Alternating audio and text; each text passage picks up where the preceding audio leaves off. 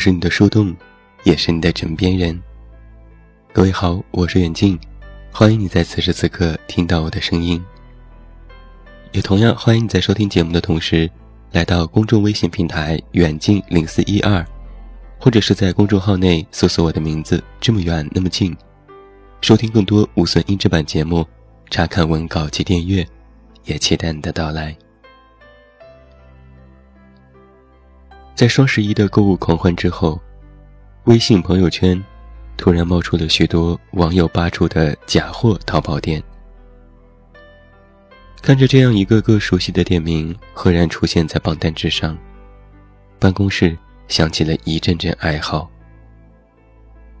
然而不到几天，不知出于何故，这些内容又通通被发布者删除了。这也确实不是第一次。百度上的医疗广告总是改头换面，重新来过。淘宝上的假货也曾经卖断货。诸如种种，其实让我自己充满了怀疑。小的时候，我们总是被教育要助人为乐，而等长大了，又总是有人教我们量力而行，考虑后果。曾经在路上遇到陌生人，称自己从香港来，现在迷路了，手机卡在内地无法使用。于是热心的帮忙带路去买卡，又是帮忙打电话，最终被骗子所谓的高科技手段骗走了银行卡里所有的钱。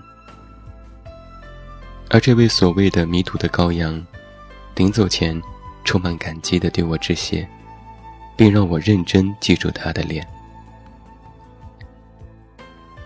也记得我在公交车上遇到了神色慌张的小女孩，向公交车上的人接电话打回家，说是有急事，而前面的乘客都一一拒绝了她。当我心里还在思索该如何拒绝的时候，她就一边哭一边跑下车。那一天，我不止一次的想：万一他是真的有什么急事呢？还有一次，和同事在回公司的路上，看到一位老爷爷被撞倒，扶着头无法站立。我下意识的要过去扶他，同事一把就拉住我，对我说道：“你在干什么？”万一他就是故意要碰瓷儿呢？你这样过去，肯定都要赖在你身上了。而在我们对话的过程当中，一位路人把这位老人扶了起来，坐在了人行道上。之后在回去的路上，我难以抑制的哭了一夜，同时被我这突如其来的泪水弄得不知所措。只好宽慰道：“我是怕被你骗。”我努力平复心情，对他说：“我只是想起了我的爷爷，他也曾经外出自己迷路，在路上摔得一身血，被好心人相救才得以回家。何况谁家都有老人，谁都有变老的一天呢？”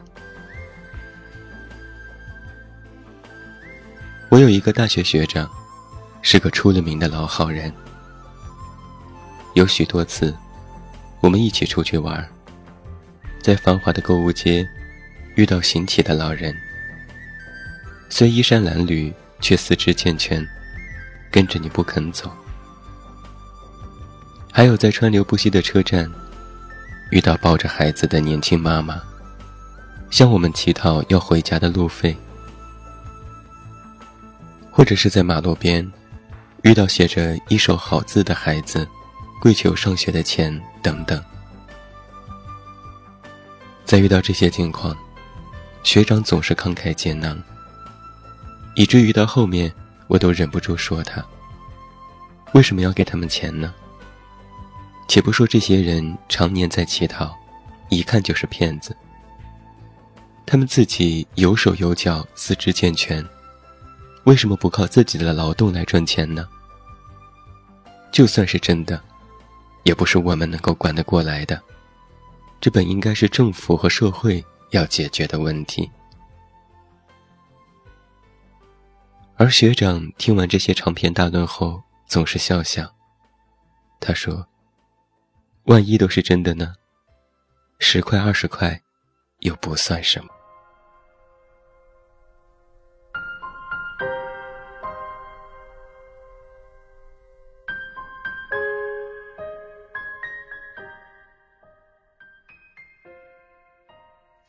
以前我常常在想，为什么我如此真心的想要帮助一个人，却还要换来被骗的代价呢？真是可笑又可悲。直到后来我才明白，尽管有时你甚至换不来一句谢谢，有时你的所作所为并不被感激，但是这些都没有什么关系。因为我们曾经见的苦难，都是那么真实，所以才要越发的以谦逊温和的心去看待这个世界。时至今日，我仍然不会给身体健全却终日在地铁上行乞的人一分钱，不会理睬拿着聋哑症一直纠缠我要捐款的残疾人，但是我却愿意。在年迈的老人的摊贩上，买点手工的鞋垫，或者是亲手穿的茉莉花我愿意帮提不了重物的老奶奶，把她囤积一个月的食粮拿回家。我愿意给身体不适的人让座。我愿意在下雨天，替公交车站旁没有带伞的姑娘撑伞。记得有一次。我问一位老奶奶说：“你怎么不让你家人来帮你拎这些东西呢？这么重，你怎么拿得了？”我家里就是我和我老伴儿，他身体不好，儿子很早就移民去美国了，两年才回来一次。都去美国了，回来做什么呢？我也记得，在那些灼热的阳光下，寒冷的冬夜里，还独自一人守在摊贩前收小的大爷。也许一天也卖不了几十块，但是他们却实打实的站了整整一天。的确，在这个世界上，永远有人在利用你的信任，伪装痛苦来谋取私利。但是那些真实的苦难，也永远在这个世界上的每一个角落不断的发生着。你可能会被欺骗，但是大多数时候，你能帮助到别人。最近在台湾幺零四基金会发起了一项名为 “Be a Giver” 的社会运动，呼吁各行各业的前辈们，给年轻人多一些机会。多一些引导和帮助。没有人一辈子都不需要帮助。置身在外的时候，曾经因为突发身体不适而昏迷，被送进急诊。浑浑噩噩，听到朋友不停地喊我的名字。等到医院清醒过来，只见朋友一张张焦急的面孔，跟我说：“你吓死我了，你。”后来就一直被当作废物看待，不能独处，送吃送喝，每半小时一次叮嘱。当我病愈之后，才知道，出门在外靠朋友，其实一点儿都不假。在这一生当中啊，我们或多或少都接受过别人的帮助，所以。就让我们成为继承者们，做一个 giver，用我们的善意，把这份责任传承下去，去帮助更多的人。也请你相信，时间不会辜负美好的东西。那在节目最后，远志要把 Be a Giver 这个活动的宣传片送给每一位朋友。想要收看，都可以来到公众微信“远近零四一二”查看今晚节目的推送。让我们都做一个内心善良的继承者。祝你晚安，有一个好梦。我是远近，我们明天再见。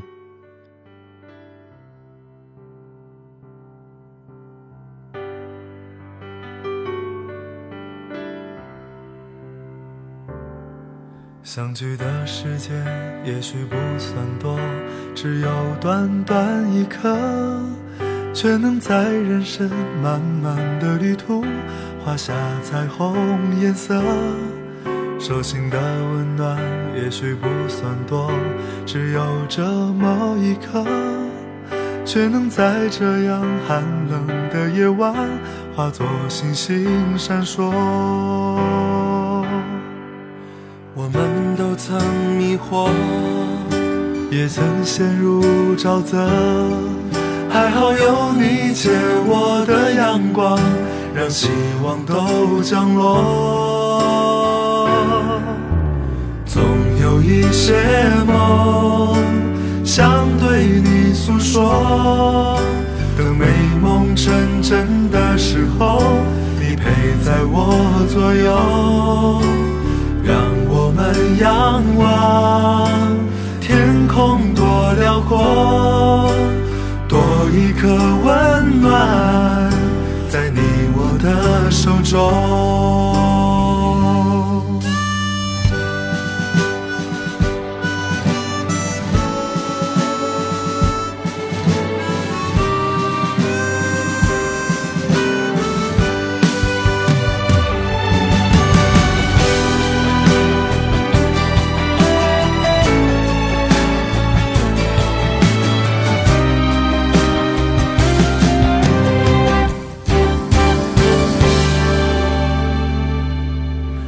去的时间也许不算多，只有短短一刻，却能在人生漫漫的旅途画下彩虹颜色。手心的温暖也许不算多，只有这么一刻，却能在这样寒冷的夜晚化作星星闪烁。我们都曾迷惑，也曾陷入沼泽，还好有你借我的阳光，让希望都降落。总有一些梦想对你诉说，等美梦成真的时候，你陪在我左右。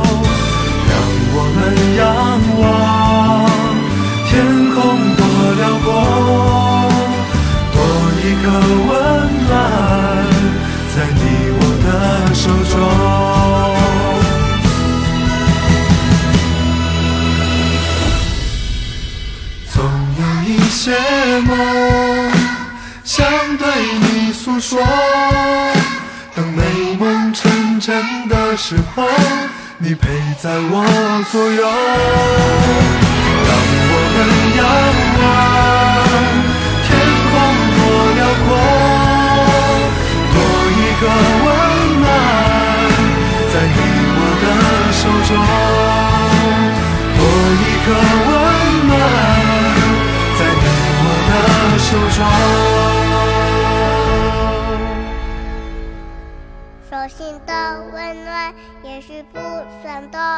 只有这么一刻。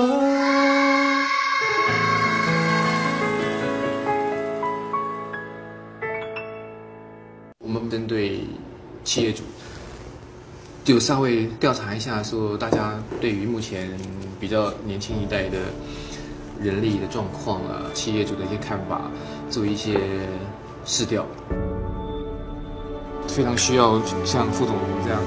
比较企业中高级主管的人来看，那那个反应会比较真实一点。是，好，我们接下来会有几份的履历，然后从每一份履历里面也跟您聊一下，看看你有什么提醒或者有什么感受这样。好，这一份是一位好 A 先生。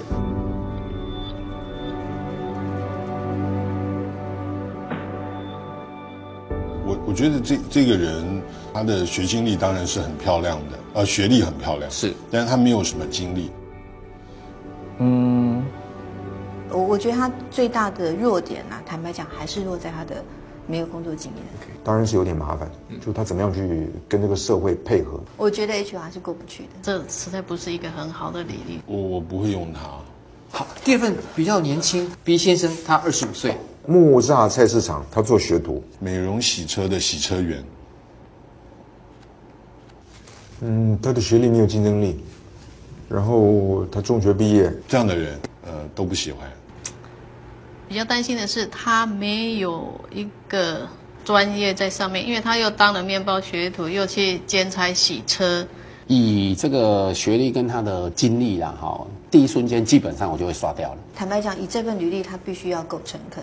通常我看到那个经历是很短很短的，可能一年半年这样子就走的，这种我比较会担心。接下来是一位西先生，我觉得这是一个很普通的履历，而且他这个很奇怪，为什么二十九岁才工作不到一年？这一份是西小姐，嗯，三万二偏高，高因为他才刚毕业。嗯，接下来这一份是一位西先生，嗯，他履历就是有一个很吓人的地方，因为他每一个工作都是工作一个月。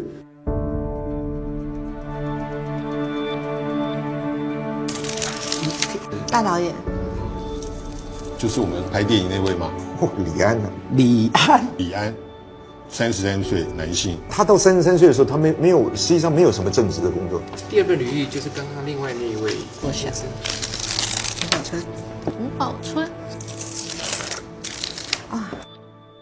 哦，我觉得这可能标签化太多了。对我好奇西是谁？给给你看一下，哦，你应该认识吧哦我最好的兄弟啊，？OK OK，你认识吗？这个是，他是我朋友的小孩。这位是谁？名字是我家女儿。哇，我很压抑耶，我不知道他工作换这么多。你还会这样看这份履历吗？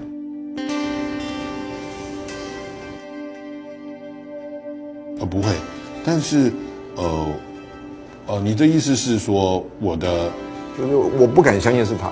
然后二十六岁面试我的那个主管，可能他当时也没有想到，呃，我现在会是这样。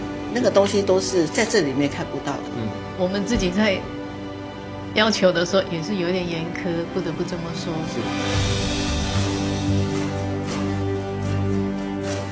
这个环境不好，其实年轻人也很辛苦。看履历的时候，肯定要是不是要多花一点时间哈？你是把人家小孩子找来，然后跟他聊聊看，呃，把机会稍微放开一点。至少在这个年轻的世代，他比我们当年辛苦。当年的时候我去应征的时候，我也并没有一个很漂亮的履历。大胆的用年轻人，真的